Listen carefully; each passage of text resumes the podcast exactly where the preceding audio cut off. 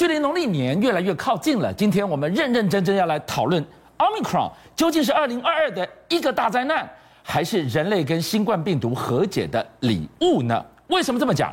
南非的最新研究指出，Delta 病毒它没有办法传染给 Omicron 的确诊者。哎，如果如果清零成为不可能任务，我们准备跟病毒共存的话，那来看看近临近我们的日本，一天确诊破三万；法国呢，一天确诊破五十万，跟病毒共存，台湾真的准备好了吗？俊相哥还有所有的观众朋友，昨天陈时中部长讲了一句非常重要的话：我们努力的要清零 Omicron，但是也做好跟他共存的准备。是。所以让许工，你到底是要共存还是要清零？清零办得到办不到？观众朋友，今天最新的本土病例实例，又是十个人，对，但比昨天少一点了哈。对。可是呢，我先跟大家讲哈，等一下你听我在论述过程当中，你会发现说，实例算什么？如果照我们人口比例算的话，我现在先开场跟你讲个数字。如果是美国跟法国的标准，就像哥，你知道我们一天应该多少人确诊吗？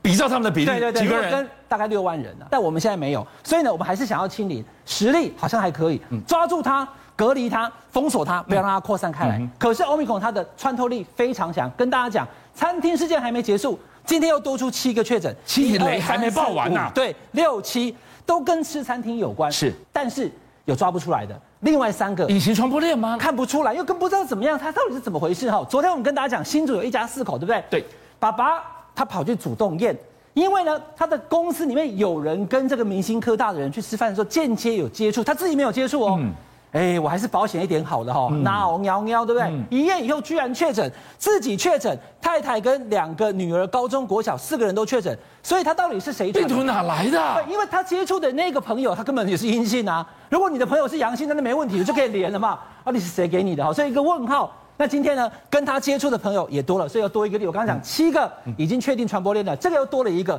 就像哥，还有另外一个，这个。一八一一九在桃园的大南市场、嗯、是目前我们现在讲话的同时哦，嗯、大南市场已经大清销了，直接往后到二十一号都不要营业了。这么严重？可是问题是大南市场怎么来的？陈时中部长今天下午记者问了两次，他说目前无法确定，也不知道，目前无法确定，可能就是完全从社区，不是从这个地方来的，那你就不知道怎么办了。所以现在全台湾到底几条 Omicron 的传播途径？俊江哥讲的这个非常好，以罗玉军今天的说法是，照这样看起来。至少目前保守估计已经有六条不同的传播链了，六条了。那昨天以前大家都在讲哈，我刚刚已经讲了，一个新竹一家四口不知道怎么回事，桃园中立的大南市场，观众朋友，亚东医院在新北市很多人都去过啊，亚东医院的这个护理师一七九六七。他更是莫名其妙，因为他没有照顾这个新冠这个肺炎的病人，对，他的周边也没有任何人确诊，是，然后还把他上班的地方，因为他不是专责医，他不是专责病床的照顾人员，所以没有接触。好啦，那有可能是桌子手把，对不对？嗯、一定有病毒，对，全部验过没有病毒，好奇怪哦。整个亚东医院，我非得抓出来以后，你知道问他一个人验了多少人吗？为了他一个人，整个亚东医院五千个人去筛检，一个人验五千个，但问题是观众朋友，这五千个通通阴性。哦，这到底是谁传的？这是谁？所以这个病毒到底是从虫洞冒出来的？对，所以我这边打个问号哈，就说他是被谁传的？到现在为止，五千个人验完了，但搞不清楚。可是很可以确定的是，他身上病毒是真的，因为呢，他的病毒足以传给他的儿子，所以呢，他的儿子现在也确诊了，而且还发烧。至少六条的传播链，今天多了十个本土病例，有三个新竹大南市场跟亚东医院来源不明，所以呢，Omicron 它到台湾已经成为事实。但问题，观众朋友。那他到台湾之后会怎么样？我刚刚讲了六条，对不对？对。你六条传播链现在也会造成怎么样的状况呢？来，我给大家讲哈，这个精神科医师潘建志，他很喜欢爬树，跟林世璧一样，都是这个医师，然后会去看资料。他给大家看哈，过去我们知道有 Delta，对不对？Delta 它基本上它的爬线是这样，从第一天开始，橘色大概，对对对，大概在第二十八天一个月的时候可能会到这个地方。是，可是这个是 Omicron 哦，红色的是 Omicron。Omicron 你可以看出来，它一下子就爬上去了，有没有？它到第几天？第十七、十八天的时候已经到了这个这个标准了。哦。所以他说 Omicron 传的速度是非常快的。是。那 Omicron 传的速度非常快，不是只有我们用曲线图去比比比拟去猜想而已。观众朋友，刚刚俊相哥讲了一件非常重要的事情。日本我们很常去，日本还经历了去年的这个哦，应该算是这个东京奥运，对不对？对。那他东京奥运结束以后，他也希望能够把它压下来了。刚刚俊相哥讲，现在目日本一天有多少人？三万人确诊。哇，这个数字无法想象哎！一天三万人确诊，打刚哦，所以每天这样增加。好，但 Omicron 现在已经占了全世界百分之九十八，他把 Delta 病毒给排除掉了。还有法国，我要跟大家讲法国哦，导播给大家看一下法国画面你就知道了，法国人还是浪漫呐、啊。我就是要喝咖啡，所以呢，来一杯法国的咖啡，坐在那边。可是你要看，他们都戴口罩，不要怀疑，你所看到的人可能都曾经确诊了。为什么？你知道法国俊相哥他的人口数有多少吗？多少？六千多万。六千多万。我们台湾多少？台湾两千三百万。所以法国人口是台湾的三倍。对，三倍嘛，对，三倍。那你知道法国一天多少人确诊吗？多少？五十万人哇！所以除以三，我们就十六万人。我刚刚还讲六，对不对？你客气了。那因为五十万是大量啊，它有时候少一点到二三十万嘛，所以我说至少六万起跳啊。人家六千万人，一天五十万人确诊，我们两千多万人，照这个比例的话，爆炸的话，我们一天是十万人以上啊，六万到十万，甚至到十六万，对不对？所以我就讲，我们台湾现在目前控制得住，可是法国它不行啊。法国已经整个都崩溃了，美国其实也有过一天五十万人，可是美国俊相哥有三亿多人啊。对，法国就是人口比跟确诊比，现在目前全世界第一的。那问题来了哈，来观众朋友，我倒回来给大家看，刚刚有一张图，我怎么没有特别讲？法国跟日本，我刚刚讲，日本一天三万，法国一天五十万。来，观众朋友，我们直接标法国跟日本给你看，法国在这里，这条线代表什么意思？这里有一个百分之七十。一个百分之八十，黄色代表打过第一季，对，法国你看打到大概快将近八十是第一季，第二季呢也已经接近七十了吧，没有错吧？这是法国，然后呢现在一天五十万人确诊，那日本呢？日本在这里更多，已经到了都已经超过七十五，第一季跟第二季都超过百分之七十五了，日本一天三万人确诊，台湾在这里。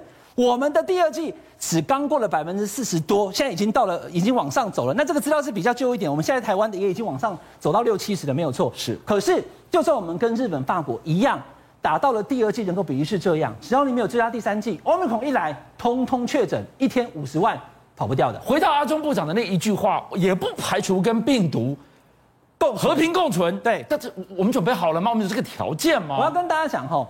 与病毒共存是一个没有办法的办法，因为其他国家一天五十万，说实在，也真的医疗都放弃了。你就呃确诊吗？请你回家休息。但我们台湾今天只有十个确诊，我们要不要放弃？好，这是问题。一，我们要不要放弃？还是我们要立刻的围堵？第二个，如果有一天我们不行了，必须要像法国一样跟病病毒共存。看到路上在喝咖啡的人，其实都是确诊的人。好，黄立明院长他讲了一个非常精确的数字哦，就是你必须要让。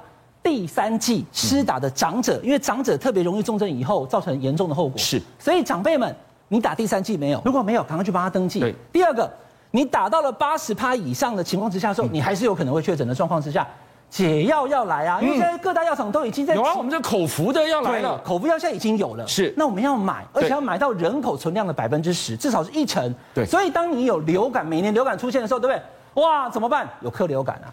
当你有 COVID-19 以后得到了以后，我有不舒服，我有一个能够舒缓症状的解药。嗯，长辈们打第三剂到八成，那这种状况，黄立明认为我们就可以与病毒共存了。否则，以这个英国跟其他国家的死亡率都大概在千分之一到千分之二左右的这个死亡率来看的话，你要去想看看，一旦大量确诊，就像我刚刚讲的，如果我们像法国一天十几万人确诊的。那换算十分十分千分之一的话，就会有很多人因此死亡，我们的人民可能会没有办法接受的。好，我们看到另外一个巨大的挑战，在中国，疫情下的中国，除了全力的冲刺冬奥、凝聚民心的同时，我们发现了几件事情：房企连环爆，还没完，脱贫脱不了，那怎么办呢？只剩下打贪官能够转移民怨了吗？我先跟大家讲一件事情哈，因为中国大陆大家知道了，恒大是一个指标了。因为前两天我们跟大家讲恒大的那个深圳的它的那个哦整个企业招牌都拆下来了，因为它现在已经退出六十名之外了。嗯哼，本来它是在中国的百大房企当中，原本在六十名之前，可它退出去了，而且呢，在共富的整个的政策结构之下的时候。房企，尤其是私人的房企，不是国家的国企，是它慢慢都退出了。你看，现在中国大陆的国企当中，在前十名的房企，已经是前十名里面有六名都是国家的。是那国家这些房企，它过去盖房子，它赚很多钱，而且呢是指标企业。恒大出问题，连带影响了归碧园，因为归碧园也是一样，它也是私的房企，私私企。对，那所以私企被不看好的情况之下呢，三天就跌了二十趴。哎，这是一个指标哎。碧桂园在中国大陆画注也跟当三天跌掉二十趴，你有多少可以跌啊？对，所以碧桂园跌二十趴，恒大退出六十席，大家都知道了哈。就是房企现在目前在中国大陆呢，其实基本上出了问题。但问题是出了问题的情况之下，中国大陆现在他很在乎的就是必须要响应国家的政策，然后呢，要让这一些房企他不要再去呃赚老百姓的钱，让大家能够有好房子可以住。可是，在征收土地的过程当中，就出现了像是广东的周俊村。土豪村来啦！什么叫土豪村？我要征收土地呀、啊，我要准备国家要盖房子啊。对，所以国家要征收土地的时候，我不要给私企，我国家来，对不对？我征收土地的过程当中，我怎么样去征收？我必须要给钱嘛。嗯、那我要给多少钱呢？来，俊安哥，你看一下哈，它这应该有一个玻璃在外面，所以不是那么清楚。跟你仔细看，二零二二年一月这边有一张一亿元，一亿元、啊，二月一亿元有没有？通通加起来，还有最后是一点八。六点八亿，大概台币三十亿，为了这块土地三十亿给这个村，那你知道那里面的村怎么样？哈，天上掉下来的钱啦，多少人来？每个人都可以分到台币一百四十万，哇，这这可发财啦！是，所以呢，原来给国家征收土地，我们这个村会变土豪村啊！土地这么值钱，人人都可以分到钱，这消息一出来不得了了，俊相哥。原来他可以那样做，那我也要赶快来分啊！如法炮制吗？如果下次你有人要来这边给我征收土地的时候，我也有举手，我也要分一百四十万，所以怎么办？可是你没有房子啊，没有房子我就种房子嘛。什么叫种房子？因为我想要分到钱，我想要被征收，所以呢，我就来棉花城出现了，到处种房，赶快紧急盖违建，盖上去之后呢，临时的这个铁皮屋，哎，我也是，你要补助给我。一看，这根本就不是啊！你都是违建嘛？对，还想要分钱，对不对？通通拆掉。好，我们现在看到的是一个房企连环爆之下的乱象怪象。哎，你想，一个村光是被征收土地而已，光补助可以补到变土豪村，哎，那不就大家都脱贫了吗？脱贫是现在目前习近平的一个重点。但是我要跟大家讲的哈，你看到去补助这件事情会引起大家去种这个，就知道，嗯，其实很多人还是穷的。那你讲说？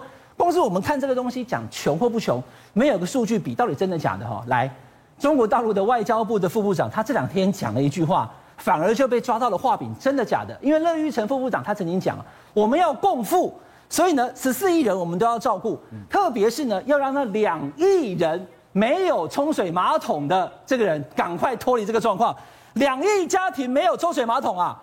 所以现在做到两亿呀，这个是最基本的民生需求，脱贫才应该脱这些人的贫啊。对，所以你要让他最基本的生活提升，你至少要有抽水马桶。那到底有多少户没有抽水马桶？平常你查半天还没有这个资料。是，结果乐玉成他认证了两亿中国大陆没有抽水马桶。邀请您一起加入五七报新闻会员，跟俊相一起挖真相。